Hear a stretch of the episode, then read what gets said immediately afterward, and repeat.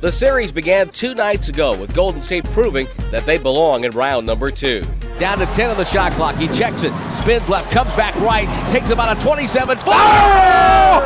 oh my goodness! The Warriors bench explodes with 37 seconds to go in the third. But leading by 16, the Warriors wilted under the weight of the Tony Parker led Spurs, and this instant classic went double overtime to be decided by Manu Ginobili. They go cross court, Ginobili's open, takes a three at the horn. It's good!